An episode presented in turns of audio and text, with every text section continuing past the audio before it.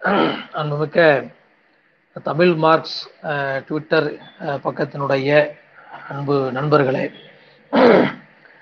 இந்த சமீப காலமாக இந்த மாதிரி ட்விட்டர் ஸ்பேஸில் ஏராளமான விவாதங்கள் உரைகள் நடந்துக்கிட்டு இருக்கு.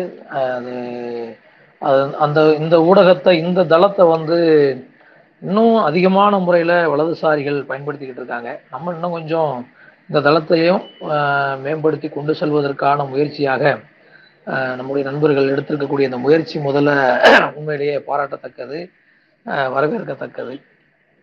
அந்த அடிப்படையில் உங்கள் அனைவருக்கும் வணக்கத்தை தெரிவித்துக் கொள்கிறேன். நான் வந்து ஒரு சும்மா ஒரு ஒரு ஒரு ஒரு அவுட்லைன் என்கிற முறையில் இந்த இன்னைக்கு இன்னைக்கு இந்தியாவில் பத்திரிகை சுதந்திரத்தின் மீது நடத்தப்படக்கூடிய தாக்குதலை பற்றி ஒரு அவுட்லைன் அந்த இந்த தாக்குதலுக்கான அடிப்படையான தத்துவார்த்த பின்னணி என்ன அப்படின்றத இந்த கூட்டத்தில் சொன்னா உதவியாக இருக்கும். கொஞ்சம் புரிதலுக்கு உதவியாக இருக்கும் அப்படின்னு சொல்லி எனக்கு படுது. எனவே அந்த அடிப்படையில் நம்ம வந்து எல்லாருக்கும் இந்த செய்திகள் தெரியும். நம்ம எல்லாருமே அநேகமாக பத்திரிகையாளர்களாக இருக்க வாய்ப்பு இருக்குது நம்ம நம்ம பேரை பார்க்குறேன். பல தோழர்கள் பத்திரிகையாளர்களாக இருக்கிற நண்பர்கள் இருக்காங்க. எனவே இப்படிலாம் மோடி அரசாங்கம் பத்திரிகை பத்திரிகையாளர்களை தாக்கிக்கிட்டு இருக்கு அப்படின்னு சொல்லி லிஸ்ட் அவுட் பண்ணுறது பண்ணுறதை விட என்னோட பேசிக் என்ன பேக்ரவுண்ட் என்ன அப்படின்றதையும் சேர்த்து சொன்னால் இன்னும் கொஞ்சம் உதவியாக இருக்கும் அப்படின்றது எனக்கு படுது. அது சுருக்கமான முறையில் சொல்கிறதுக்கு நான் ட்ரை பண்ணுறேன் தோழர்களே. முதல்ல அந்த அனுமதியை உங்கள்கிட்ட வாங்கிக்கிட்டு சமீப காலமாக கட குறிப்பாக நம்முடைய இந்த இப்போ மத்திய ஒன்றிய அரசாங்கத்தில் மோடியினுடைய தலைமையிலான பிஜேபி கவர்மெண்ட் வந்த பிறகு இந்தியாவினுடைய பத்திரிகை சுதந்திரம் என்கிற அந்த கட்டமைப்பு இருக்குல்ல அந்த கட்டமைப்பு மிக கடுமையான முறையில் தாக்கப்பட்டிருக்கு. சர்வதேச அளவில் பத்திரிகை சுதந்திரத்தின் சுதந்திரம் பாதுகாக்கப்படக்கூடிய நாடுகளுடைய பட்டியலில் நூற்றி முப்பது மொத்தம் நூற்றி எண்பது நாடுகளுக்கு மேலே இருக்கிறதுல நூற்றி முப்பத்தி ஆறாவது இடத்துல இருந்தது மோடி அரசுக்கு வரும்போது. அது படிப்படியாக பின்னுக்கு போய் இப்போ நூற்றி நாற்பத்தி ரெண்டாவது இடத்திற்கு இந்தியாவினுடைய பத்திரிகை சுதந்திரம் என்கிற அந்த ஏற்பாடு அந்த அமைப்பு என்பது மாறி இருக்கு. கீழே வீழ்ச்சி அடைஞ்சிருக்கு பத்திரிகை சுதந்திரம். நம்ம நிறைய இந்த வருஷத்திலேயே இந்த ஒரு வருஷம் ரெண்டாயிரத்தி இருபது அப்படின்ற வருஷத்தை மட்டும் நம்ம கணக்கெடுத்தாலே ஏராளமான பத்திரிகையாளர்கள் கிட்டத்தட்ட இருநூறுக்கும் மேற்பட்ட பத்திரிகையாளர்கள் மீது கைது நடவடிக்கைகள் தேச துரோக குற்றச்சாட்டு உள்ளிட்ட பல குற்றச்சாட்டுகள் புனைவது என்கிற முறையில் நடந்திருக்கு. பல பத்திரிகையாளர்கள் படுகொலை செய்யப்பட்டிருக்காங்க. குறிப்பாக இப்போ சமீபத்தில் உத்தரப்பிரதேசத்தினுடைய லக்கிம்பூரில் வந்து அந்த விவசாயிகளுடைய போராட்டத்தை படம் எடுத்து கொண்டிருந்த விவசாயிகள் மீது தாக்குதல் கொடுத்த பிஜேபியினுடைய ஒன்றிய அமைச்சருடைய மகன் அவருடைய கார் வந்து மோதுறத அவங்க இறங்கி துப்பாக்கியால் சுடுறத படம் எடுத்து கொண்டிருந்த பத்திரிகையாளர் உட்பட ராமன் காசியபு அவருடைய பேர். அவர் உட்பட கொடூரமாக கொல்லப்பட்ட பல சம்பவங்கள். அதே மாதிரி சித்தி கப்பான் போன்ற முக்கியமான பத்திரிகையாளர்களை தேச துரோக சட்ட அந்த செடிசன் கேஸ் அது போட்டு அதன் மீது அது அது அது- அது- அந்த வழக்குகளை புடைந்து அதே போல ஊப்பா சட்டம் தே தேச விரோத நடவடிக்கைகள் தடுப்பு சட்டம் சட்டவிரோத நடவடிக்கைகள் தடுப்பு சட்டம். இந்த சட்டத்தின் கீழே பல பத்திரிகையாளர்கள் மீது அஹ், தாக்குதல் தொடுக்கப்பட்டிருக்கு. இது ஏராளமான சம்பவங்களை நம்ம சொல்ல முடியும். அந்த சம்பவங்களுடைய தொகுப்பாக நம்ம இதை இந்த இந்த இந்த உரை வேணாம்னு நினைக்கிறேன். அந் அப்படிப்பட்ட சம்பவங்கள் ஏராளமாக நடந்திருக்கு. நமக்கே தெரியும்.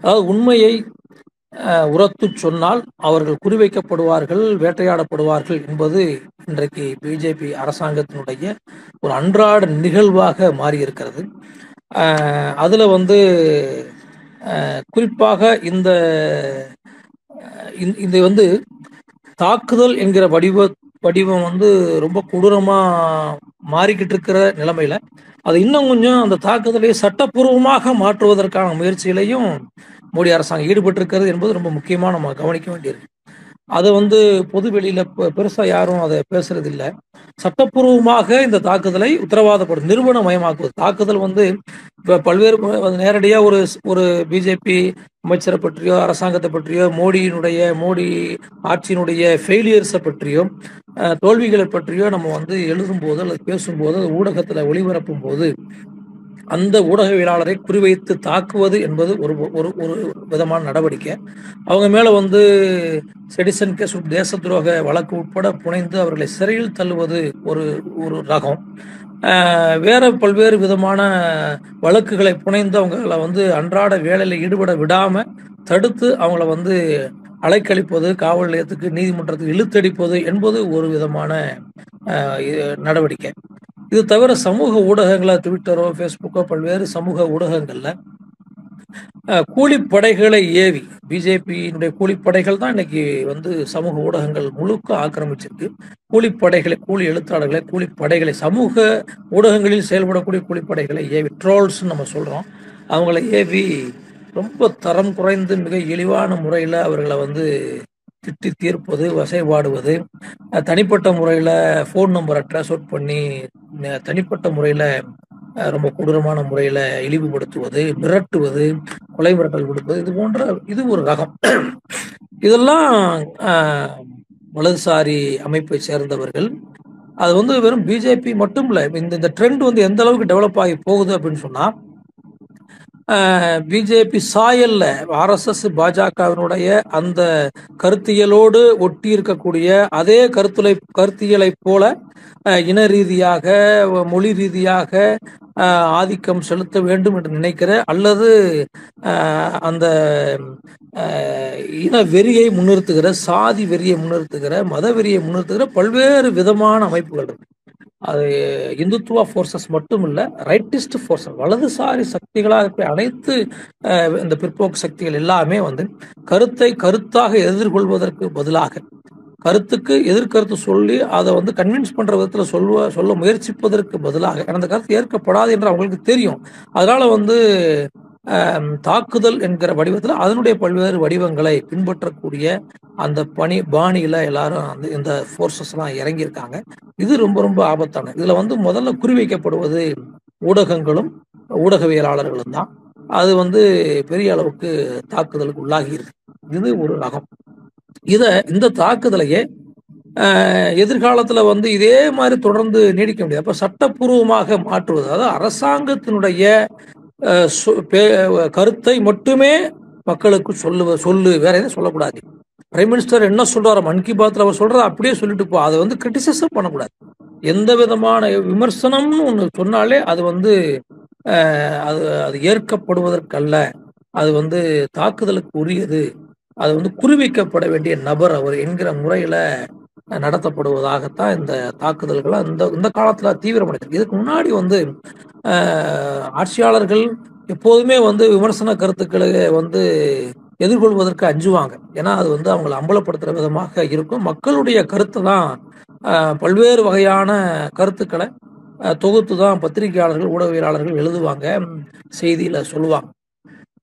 இந்த கருத்தை வந்து இப்போ சா இந்த இதுல பல ரகங்கள் இருக்கு. சாதாரணமா ஒரு ரோடு சரியில்லை இப்பதான் போட்டாங்க பேர்ந்துருச்சு அப்படின்னு சொல்லி எழுதுற அந்த ஒரு சாதாரண செய்தி ஒரு லோக்கல்ல இருக்கக்கூடிய ஒரு செய்தியிலிருந்து பெகாசஸ் வேவு மென்பொருள் சம்பந்தப்பட்ட அந்த பிரச்சனை வரைக்கும் அல்லது ரஃபேல் ஊழல் பிரச்சனை வரைக்கும் ஏராளமான விஷயங்களை நம்ம டீல் பண்றோம் பத்திரிகையாளர்கள் டீல் பண்றோம்.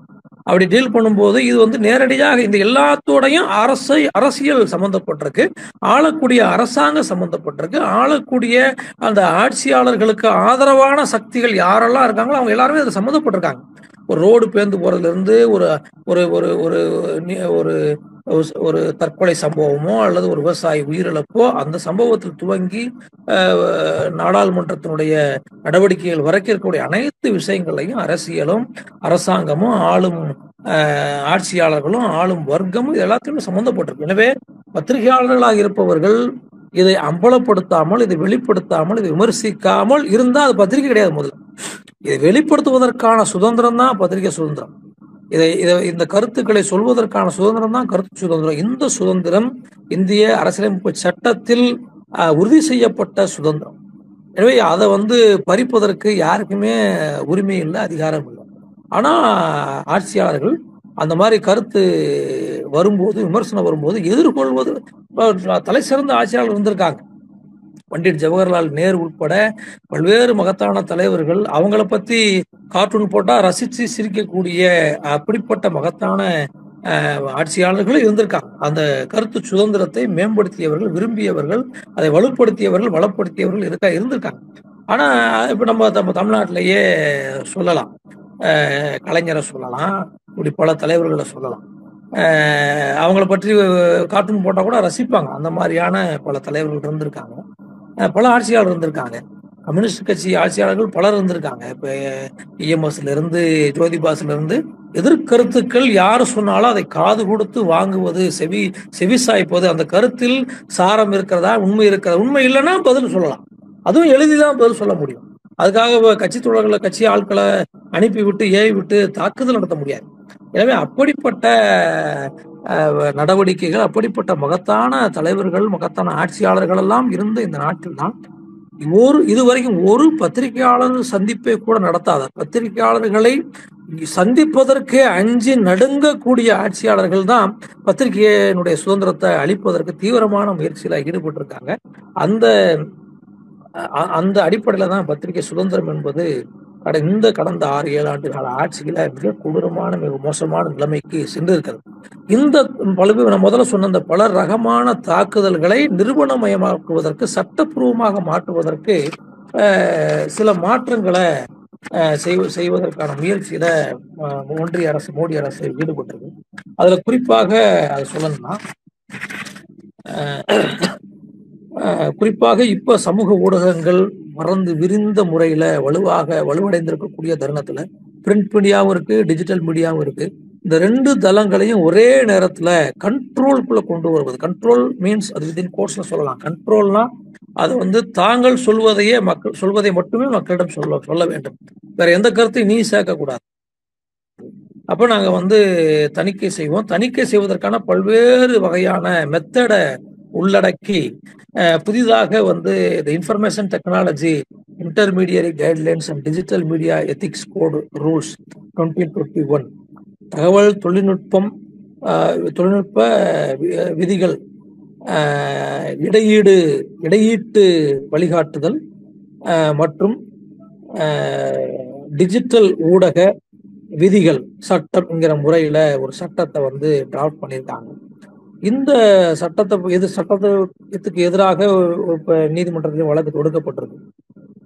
இந்த சட்டம் இப்ப என்ன சொல் என்ன சொல்லுது அப்படின்னா மிகப்பெரிய அளவிற்கு இந்த அனைத்து ஊடகங்கள் இந்த டிஜிட்டல் ஏரியாவில் இயங்கக்கூடிய சமூக வலைதளங்கள்ல இருந்து புதிதாக வந்திருக்கக்கூடிய ஓடிடி பிளாட்ஃபார்ம் உட்பட இந்த எல்லா ஏரியாவிலையும் எத்திக்ஸை நாங்கள் உருவாக்குறோம் என்கிற பேர்ல கட்டுப்பாடுகள். இது இதெல்லாம் வரணும் இது இதெல்லாம் வரக்கூடாது. நீ இதெல்லாம் சொல்லக்கூடாது என்று அதை வந்து நீங்கள் ஹியூமன் ரைட்ஸை பற்றி பேச முடியாது அல்லது அரசாங்கத்தினுடைய குடியுரிமை சட்டம் உட்பட பல்வேறு விதமான நடவடிக்கைகளை விமர்சிக்க முடியாது. இப்போ பிஎம் கேர்ஸை பற்றி கூட நீங்கள் பேச முடியாது. அந்த அளவுக்கு வந்து இதெல்லாம் இதெல்லாம் அரசாங்கத்திற்கு விரோதமானது என்று சொல்லக்கூடிய அளவிற்கு கட்டுப்பாடுகளை பத்திரிகையாளர்களுக்கும் ஊடகங்களுக்கும் விதிக்கக்கூடிய முறையில் புதிய சட்டங்கள் வந்து கொண்டு வரப்படுது. இந்த இந்த மாதிரியான சட்டங்கள் வந்து இவங்க வலதுசாரி சக்திகள் குறிப்பாக இந்துத்துவா சக்திகள் நடத்தக்கூடிய பல்வேறு வடி வ- வகையிலான இந்த தாக்குதல்களை உறுதிப்படுத்தி தாக்குதல்களை இனிமேல் அவங்க நடத்த மாட்டாங்க சட்டமே நடத்தும். அவங்களும் அவங்க அவங்க செய்ய வேண்டிய சட்டமே செய்யும் என்கிற முறையில அந்த சட்ட நடவடிக்கைகளை உருவாக்குவதற்கான முயற்சியில ஈடுபட்டிருக்காங்க. அதே போல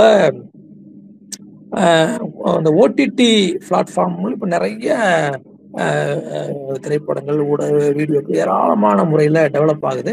அதுல வந்து எல்லாருமே ஊடகவியலாளர்கள் தான். ஒட்டு வந்து யாருக்கெல்லாம் செல்போன் கையில இருக்கோ யாருக்கெல்லாம் இந்த இணைய வசதி கையில் இருக்கிறதோ அவர் எல்லாருமே இப்போ ஊடகவியலாளர்கள் தான். ஒட்டுமொத்த நம்ம வந்து ஒரு பத்திரிகை நிறுவனம் வச்சு பத்திரிகையாளர்களை வந்து வேலைக்கு வச்சு சப் எடிட்டர் இவங்கெல்லாம் வச்சு தான் பத்திரிகை நடத்தணும் அவசியம் கிடையாது. ஊடகத்தை நடத்தணும் அவசியம் இல்லாத நிலைமை உருவாயிருச்சு. அது தொழில்நுட்ப உலகத்தினுடைய புரட்சி. அதுல ஒன்றும் சந்தேகமே கிடையாது.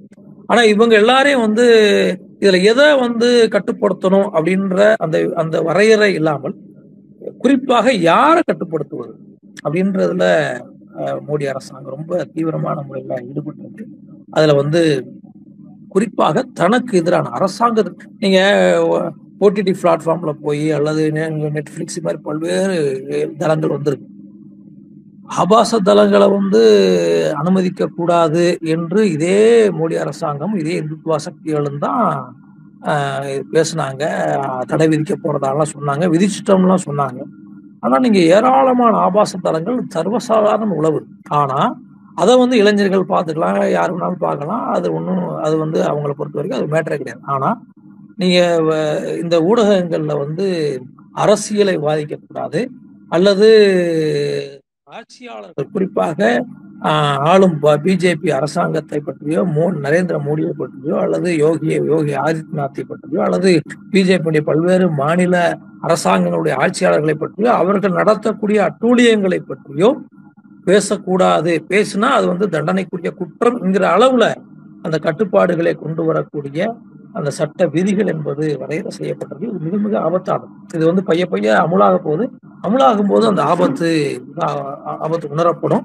அப்படி வரும்போது ஏராளமான ஊடகவியலாளர்கள் கைது செய்யப்படக்கூடிய அவர்கள் மீது குற்றச்சாட்டு புனைந்து அவர்கள் வந்து அவர்கள் மீது வழக்கு தொடக்கப்படக்கூடிய அந்த நிலைமை என்பது இன்னும் தீவிரமாகும் என்கிற அபாயம் தான் இருக்கு.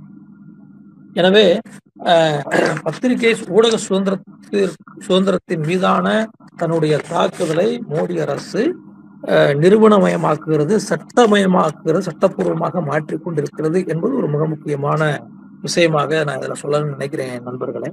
அப்புறம் வந்து ஆனா இதே க இதே நேரத்துல இது வந்து தாக்குதல் என்பது ஒரு வடிவம். இன்னொரு ஒரு- ஒரு பிராடர் வடிவம். இன்னொரு வடிவம் வந்து மிஸ்இன்ஃபர்மேஷன் கொடுக்கறது. அதே போல் டிஸ்இன்ஃபர்மேஷன் அப்படின்ற ரெண்டு முக்கியமான சப்ஜெக்ட் இருக்கு. அதையும் நான் சொல்லணும்னு விரும்புகிறேன் தவறான செய்திகளை மட்டுமே பரப்புவது ரொம்ப ஒரு முக்கியமானது. அதாவது கோடி மீடியா அப்படின்னு சொல்லி ரொம்ப ஒரு சட்டைரிக்கலா அந்த வார்த்தை ஏற்கனவே புழக்கத்துக்கு வந்துருச்சு. கோயபல்ஸ் பாசிச ஹிட்லர் இருந்தார் ஜெர்மனியுடைய ஆட்சியாளர் பாசிச ஹிட்லர் இருந்தார். ஹிட்லர் வந்து இந்த உலகத்தையே தன்னுடைய காலடியின் கீழே கொண்டு வரணும்னு விரும்பினாரு. அதற்காக ப- பல போர்களை தொடுத்தாரு. அந்த வரலாறுல நமக்கு தெரிஞ்சதுதான். ஹிட்லரை தடுத்து நிறுத்திய ஒரு மகத்தான சே சாதனையை மகத்தான சேவையை இந்த உலகத்திற்கு ஆற்றியது சோசியலிச சோவியத் ஒன்றியம் என்பதும் நமக்கு தெரியும். நான் அதுக்குள்ள போகலாம். ஆஹ் ஹிட்லருடைய அமைச்சராக இருந்தவர் கோயபல்ஸ். கோயபல்ஸனுடைய கோயபல்ஸ் வந்து ஆஹ் அவர் பொய் மட்டும்தான் பேசுவார். பொய்களை பரப்புவதற்கென்றே ஒரு அமைச்சரை வச்சிருந்தவன் ஹிட்லர். ஆஹ் பொய்யை திரும்ப ஒரு பொய்யை திரும்ப திரும்ப திரும்ப திரும்ப சொல்லிட்டே இருந்தால் அது உண்மை அப்படின்னு சொல்லி மக்கள் நம்ப இருக்கிறாங்க ஏன்னா மக்களுக்கு இந்த குறிப்பிட்ட டார்கெட்டடு டார்கெட் பண்ணி ஒரு குறிப்பிட்ட சப்ஜெக்ட் மட்டுமே சொல்லிட்டே இருந்தா அதை த- அதை தவிர வேற மேட்ரு கிடைக்காதுல்ல அவங்களுக்கு. கிட்டத்தட்ட இந்த இந்த நம்ம நாம எதிர்கொள்ளக்கூடிய நாம் பார்க்கக்கூடிய செய்திகள் என்பது நம்ம வந்து பல செய்திகளை குறிப்பாக இடதுசாரிகளோ அல்லது முற்போக்காளர்களோ அல்லது திராவிட சிந்தனையாளர்களோ அல்லது தலித்திய சிந்தனையாளர்களோ பெண்ணுரிமை சிந்தனை இவங்கெல்லாம் பல தரப்பினர் இருக்காங்க. டெமோக்ராட்டிக் ஃபோர்ஸஸ் ஜனநாயக சக்திகள் என்று நாம் வரையறுக்கக்கூடிய இந்த சக்திகள் எல்லாம் பல முயற்சிகள் உண்மைகளை வெளிக்கொண்டுவதற்காக கொண்டு வருவதற்காக நம்ம செய்கிறோம். பல ஊடகவியலாளர்கள் செய்கிறாங்க.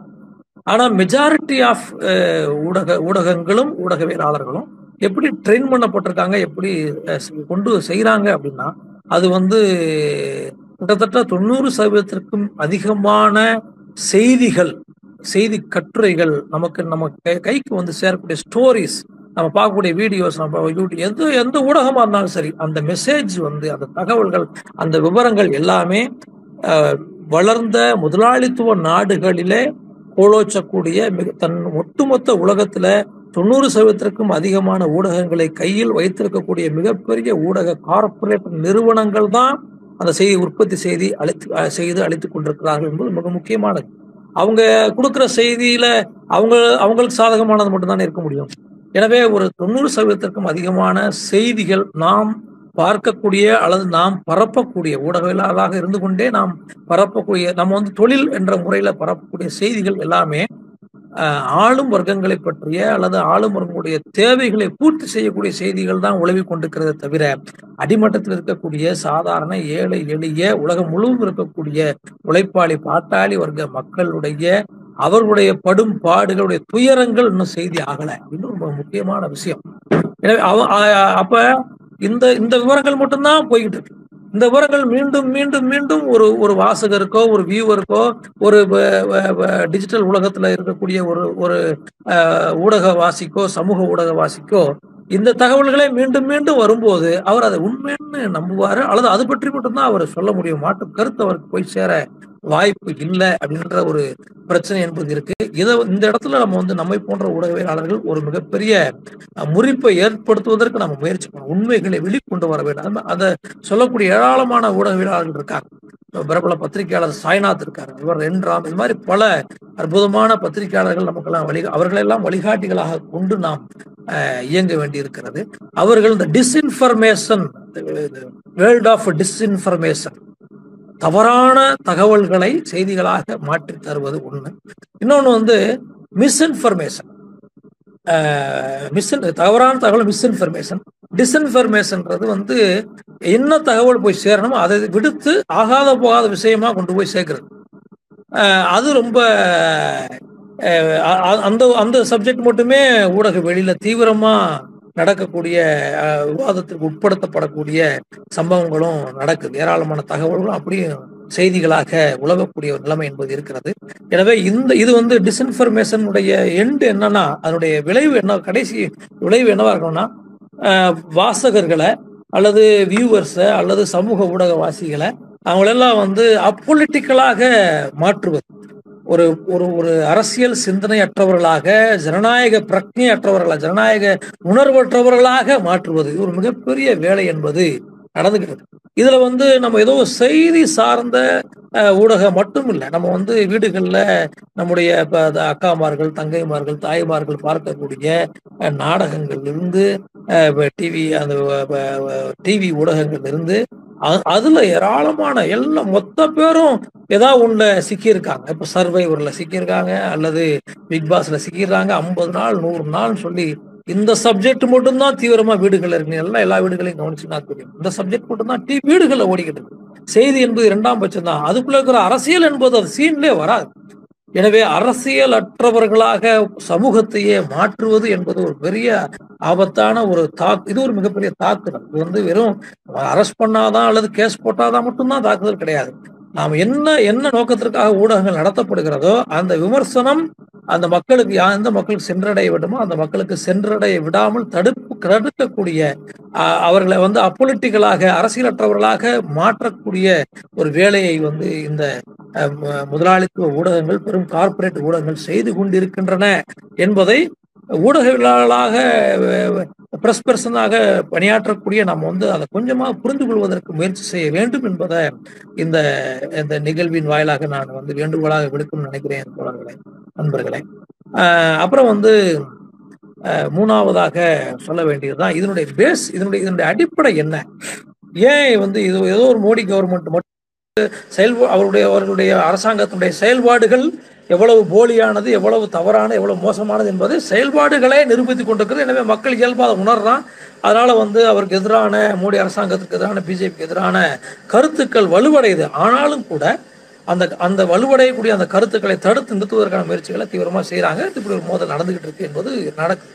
இப்போ இந்த ஆட்சியாளர்கள் மட்டுமல்ல இவங்க இப்போ மோடியோ அல்லது இப்போ பிஜேபியினுடைய அரச ஆர்எஸ்எஸ் பிஜேபி போன்ற வகைராக்களோ அல்லது ஆளக்கூடிய பிஜேபி ஆளக்கூடிய மற்ற மாநிலங்களுடைய அரசாங்கங்களோ மட்டுமல்ல நண்பர்களே. உலகம் முழுவதுமே இந்த ட்ரெண்டு இப்போ சமீப ஆண்டுகளாக ரொம்ப தீவிரமடைஞ்சிருக்கு. இப்போ வந்து ஆப்கானிஸ்தானில் தலிபான்கள் வந்திருக்காங்க. தலிபான்கள் வந்த அரசியல். அதனுடைய பேக்ரவுண்டுனா அதுக்கு முன்னாடி அவங்க என்ன பண்ணாங்க?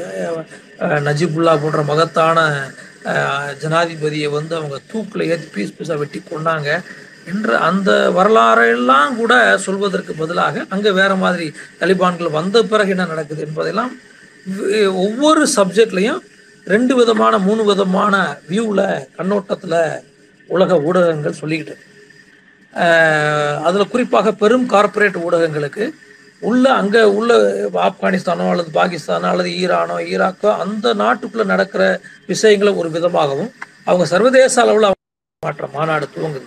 அந்த மாநாட்டை பற்றி செய்தி வரக்கூடிய செய்திகள் எல்லாத்தையும் கவனிச்சிங்கன்னா ஒட்டுமொத்த செய்திகளுமே சீனாவுக்கு எதிரான செய்திகளாக பவர்ஃபுல்லாக கொண்டு வரப்படக்கூடிய ஒரு நிலைமை. சீனாவுக்கு எதிராக இந்தியாவுக்கு எதிராக வளர்முக நாடுகள் தான் இந்த உலகத்தினுடைய வெப்பநிலைக்கு காரணம் என்று மீண்டும் மீண்டும் மீண்டும் மீண்டும் அமெரிக்காவுடைய ஐரோப்பிய ஒன்றியத்துடைய கருத்துக்களை மட்டுமே திணிக்கக்கூடிய செய்திகள் தான் வந்துகிட்டு இருக்கு. இப்படி இப்படி பல்வேறு விஷயங்கள் நம்மளால சொல்ல முடியாது. வந்து விண்வெளி சப்ஜெக்டாக இருந்தாலும் சரி அல்லது கால்நடை சப்ஜெக்டாக இருந்தாலும் சரி ஸ்போர்ட்ஸாக இருந்தாலும் சரி அல்லது இப்போ வேசின் வேசின்ஸ் இப்போ கோவிட் சம்பந்தமான காலகட்டத்தில் வந்து வந்த சம்பவங்கள். எல்லாம் மீண்டும் மீண்டும் மீண்டும் மீண்டும் ஒரு விஷயத்தை வந்து மாற்று கருத்து கூட பல நண்பர்கள் இருக்கலாம். இப்போ வரைக்கும் இன்னைக்கு வரைக்கும் கூட இங்கே வரக்கூடிய மாலை பத்திரிகை இங்கே வரக்கூடிய சில பத்திரிகைகள் சம்பந்தமே ஆ- எது என்ன செய்தி எழுதினாலும் சரி ஒரு கொரோனா வைரஸை பற்றி அல்லது ஒரு புதிய தடுப்பூசி உற்பத்தி பண்ணியிருக்காங்க அப்படின்னா அந்த தடுப்பூசியை பற்றி சொல்வதற்கு கூட சம்மந்தமே இல்லாமல் சீனாவிலேருந்து தோன்றிய வைரஸ்னு ஒரு வார்த்தையை போடுறாங்க. இதெல்லாம் வந்து இது இது வந்து ஏதோ நம்ம நான் தீக்கதிர் சார்ந்து பேசுகிறோன்றதுனால தீக்கதிர் பத்திரிகையாளன்றதுனால அதை சொல்ல சொல்லணும்னு நான் நினை நினைக்க வேண்டாம் நண்பர்கள். ஆனால் அது உண்மை இல்லைன்றதை அமெரிக்காவே ஒத்துக்கிடுச்சு. சீனாவில் உற்பத்தி செய்யப்பட்ட வைரஸ் அல்ல. இது இயல்பாக தோன்றிய கொ- பல விதமான கொரோனா வைரஸுகளுடைய அடுத்த கட்ட பிறழ்வு தான் இது என்பதை உலக சுகாதார அமைப்பு உறுதிப்படுத்திருச்சு. அமெரிக்காவினுடைய பிரபல விஞ்ஞானிகளே மருத்துவ விஞ்ஞானிகளே அக்செப்ட் பண்ணிக்கிட்டாங்க. அவங்களே அறிக்கை விட்டாங்க. ஆனாலும் கூட இந்த வார்த்தை எல்லா அறிக்கைகளை எல்லா செய்திகளையும் மீண்டும் மீண்டும் வருவதன் அடிப்படை நோக்கம் என்ன? ரெண்டு விதமான பார்வை இதை நான் முன்வைக்கணும்னு நினைக்கிறேன் நான் நண்பர்களே. அதான் இதனுடைய ஐடியாலஜிக்கல் பின்னணி என்- என்று நான் சொல்ல விரும்புகிறது அது என்னன்னு சொன்னால் உலக ஊடகங்கள் உலகம் முழுவதும் அது வந்து அமெரிக்க ஊடகமாக இருந்தாலும் சரி அல்லது நம்ம ஊரில் இருக்கக்கூடிய மதுரையிலேயோ சென்னையில இருக்கக்கூடிய எந்த ஒரு சாதாரண லோக்கல் டிவி சேனலோ யூடியூப் சேனலாக இருந்தாலும் கூட சரி.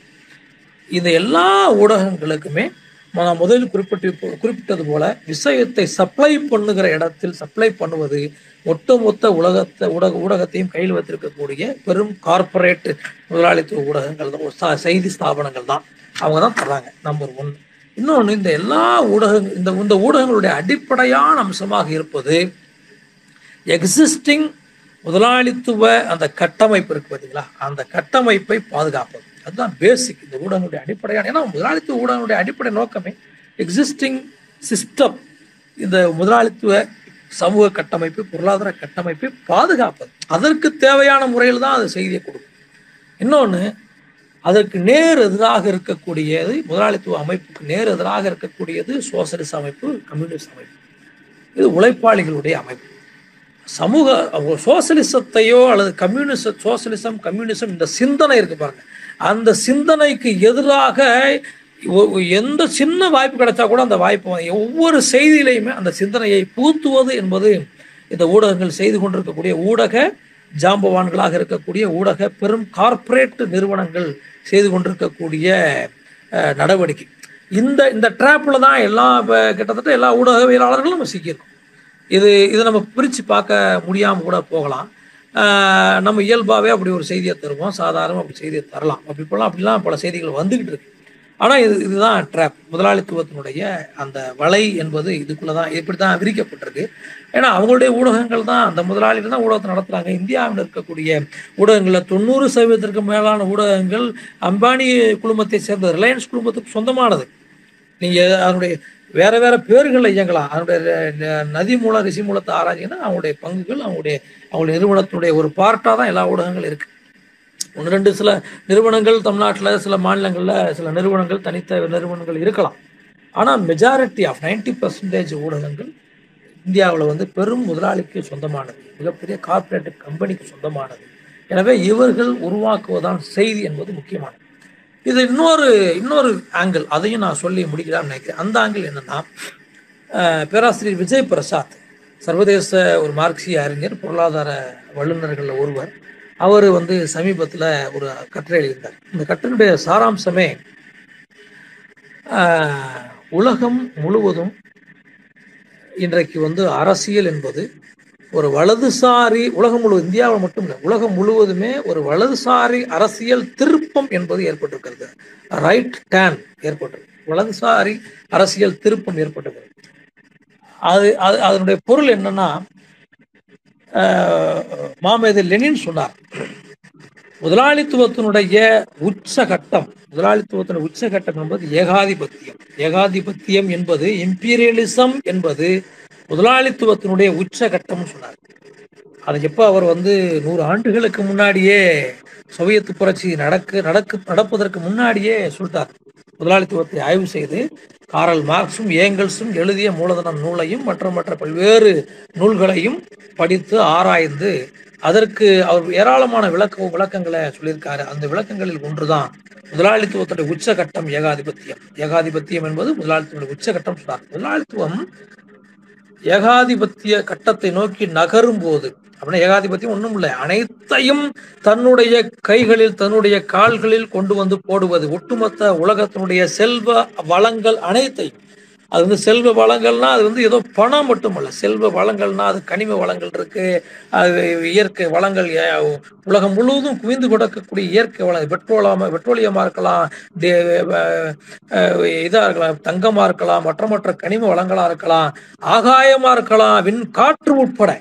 விண்வெளியில் இருக்க விண்வெளி ஆய்வுகள் நடக்குது பாருங்க. ஏராளமா நடக்குது. எல்லாத்தினுடைய அடிப்படை அம்சம் என்ன என்னன்னு சொன்னா இந்த அடிப்படை அம்சம் என்பது உலக முதலாளித்துவம் ஒட்டுமொத்த செல்வங்களையும் தன்னுடைய காலடியில் கொண்டு வந்து குவிப்பதற்கு தீர்மானகரமாக முயற்சிகளை மேற்கொண்டிருக்கிறது. அந்த முயற்சியில் ஏகாதிபத்தியத்தை நோக்கி அது செல்லக்கூடிய அந்த பாதையில் எதுவெல்லாம் அதற்கு தடையாக இருக்கிறதோ அது அனைத்தையும் அது அடித்து நொறுக்கும். ஏன்னா முதலாளித்துவத்திற்கு ஈவிரக்கம் கிடையாது. முதலாளித்துவம் வந்து கொரோனாவில் ஆயிரக்கணக்கான லட்சக்கணக்கானவர் செத்தாலாம் பார்க்காது. அதனாலதான் ட்ரம்ப் வந்து சாவது இயல்புன்னு சொல்லிட்டு போனார். அதனாலதான் வந்து பிரேசினுடைய ஜனாதிபதி ஜெயர் பொல்சானரோ சொன்னார் சாகட்டும் அது ஒன்றும் பெரிய விஷயம் இல்லைன்னு சொன்னான் அது நரேந்திர மோடியை ஓப்பனாக அப்படி சொல்லலையே தவிர சாக விட்டார். லட்சக்கணக்கான மக்களை சாக விட்டார். அவர் ஓப்பனாக சொல்லலையே தவிர சொன்னால் ஒரு ஒரு இந்தியாவில் ஒரு சின்ன எதிக்ஸ் எத்திக்ஸ் இருக்குது இப்போ செத்து போங்கன்னு சொல்ல மாட்டாங்க. அவன் சொல்லிட்டான். எனவே இந்த இந்த இந்த இதுக்குள்ள ஏன் இப்படிலாம் இப்படிலாம் நடக்குதுன்னா யார் எந்த எதை பற்றியும் ஈவிரக்கம் கொள்ளாத முதலாளித்துவம் மனித உயிர்களை பற்றியோ இயற்கையை பற்றியோ அல்லது வ- பு- பு- புழு பூச்சிகளை பற்றியோ எதை பற்றியுமே தாவரங்களை பற்றியோ அஹ், எதை பற்றியுமோ வந்து முதலாளித்துவம் ஈவிரக்கம் கொள்ளாது அதற்கு தேவை லாபம் மேலும் லாபம் மேலும் மேலும் லாபம். எனவே செல்வங்களை குவிப்பதற்காக அது பெட்ரோலிய வள நாடுகள் மீது படையெடுத்தது. இந்தியா மாதிரியான பெரிய பெரிய சந்தைகளை கைப்பற்றியது. முப்பது ஆண்டு காலத்திற்கு மேலாக நவீன தாராளமய கொள்கைகளை இந்த நாடுகளிலே அமுலாக்கி இந்த நாடுகளினுடைய வளங்களை எல்லாம் சூறையாடியது. லத்தீன் அமெரிக்கா நாடுகள்ல ஆப்பிரிக்க நாடுகள்ல ஆசிய நாடுகள்ல தன்னுடைய படைகளை எல்லாம் குவித்து அமெரிக்க ஏகாதிபத்தியமும் ஐரோப்பிய ஏகாதிபத்தியமும் தன்னுடைய படைகளை எல்லாம் குவித்து செல்வங்களை சூறையாடியது. அது கண்ணு முன்னாடி இப்ப நம்ம பார்த்துட்டு தான் இருக்கோம்.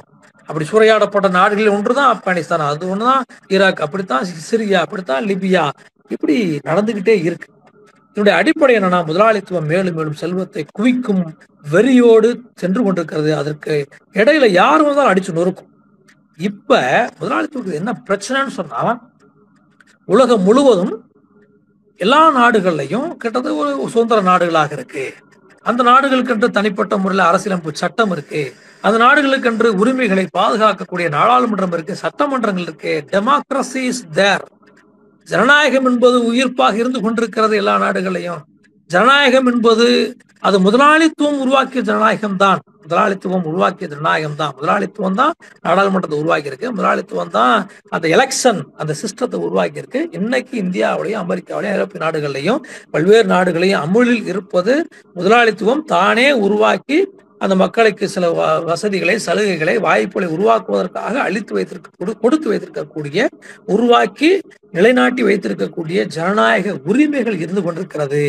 அந்த ஜனநாயக உரிமைகள் தான் இப்போது உலக பெருமுதலாளித்துவத்திற்கு உலக கார்ப்பரேட் முதலாளிகளுக்கு எதிராக நிற்கிறது. முதலாளித்துவமே உருவாக்கிய ஜனநாயகம் தான் எதிராக என்ன எப்படி எதிராக நிற்குது நீங்க நாடாளுமன்றத்துல போய் ஒரு சட்டத்தை முன்வைக்க வேண்டியிருக்கு. மோடி அரசாங்கம். நாடாளுமன்றத்துல ஒரு ச- ஒரு ஏதாவது ஏதாவது ஒரு பில் கொண்டு வரணும் பில் கொண்டு வரணும். அங்க ஜனநாயகம் இருக்கு. எம்பிக்கள் எந்திரிச்சு கத்துறாங்க சவுண்டை கொடுக்குறாங்க நடத்த விட மாட்டேன்றாங்க போராட்டம் நடத்துறாங்க. டெமோக்ரஸி உயிரோடு இருக்கு அங்கே. அதே மாதிரி நான் அமெரிக்காவில் அதே போல பிரேசில்ல அதே போல பிரான்ஸ்ல இத்தாலியில எல்லா நாடுகளையும் இருக்கு. இப்ப இந்த இந்த பெரிய பெருமுதலாளிகளுக்கு இந்த ஜனநாயகமே பெரிய ஆபத்தா இருக்கு. இது என்னடா தேவையில்லாம இப்படி நம்மள டிஸ்டர்ப் பண்றாங்க? ஏன் இந்த அரசியல் சட்டம் இருக்கு? ஏன் இந்த நாடாளுமன்றம் இருக்கு? ஏன் இந்த சட்டங்கள் இருக்கு? சட்டத்தை அப்புறம் க்ளோஸ் பண்ண.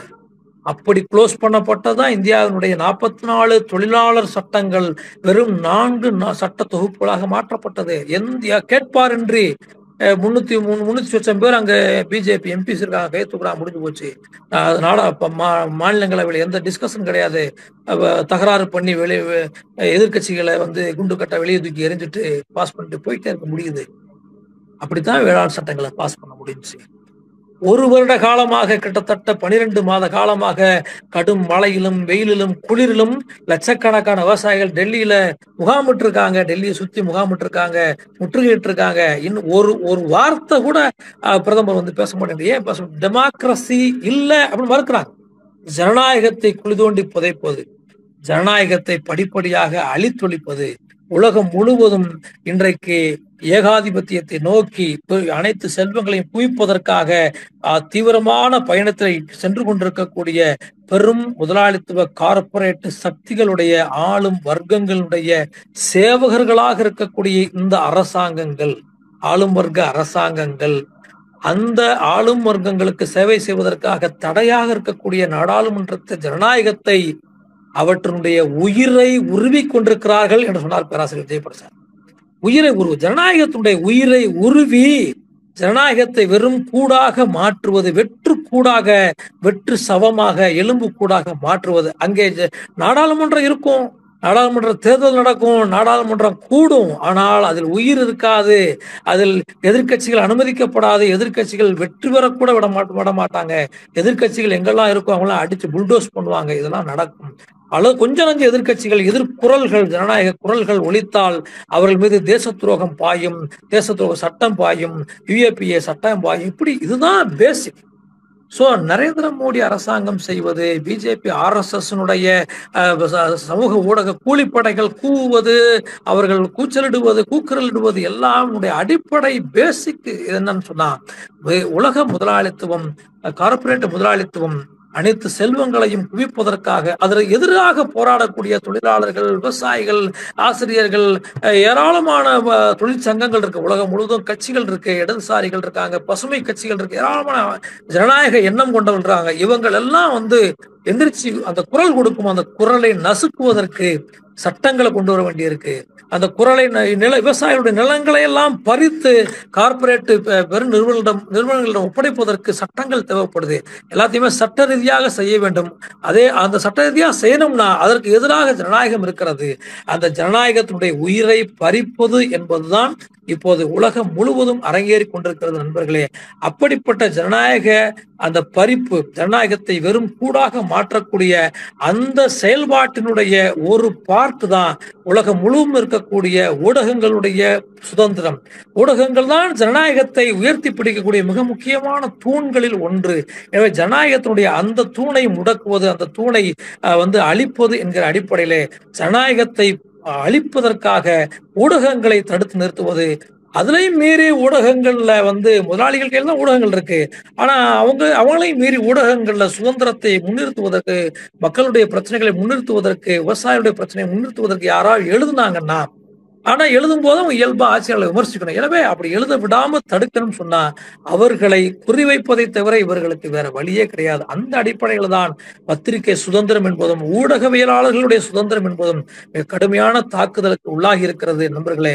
இந்த அடிப்படையில் இதை புரிந்து கொண்டு நாம் அணுகினோமானால் இன்னும் ஏராளமான ஜனநாயக சக்திகளை இதற்கு ஆதரவாக திரட்ட முடியும். ஜனநாயக குரலை மேலும் மேலும் ஓங்க செய்ய முடியும். நம்முடைய பேனா முனை அல்லது நாம் அஹ், நம்முடைய சுட்டு விரல் செல்ஃபோனில்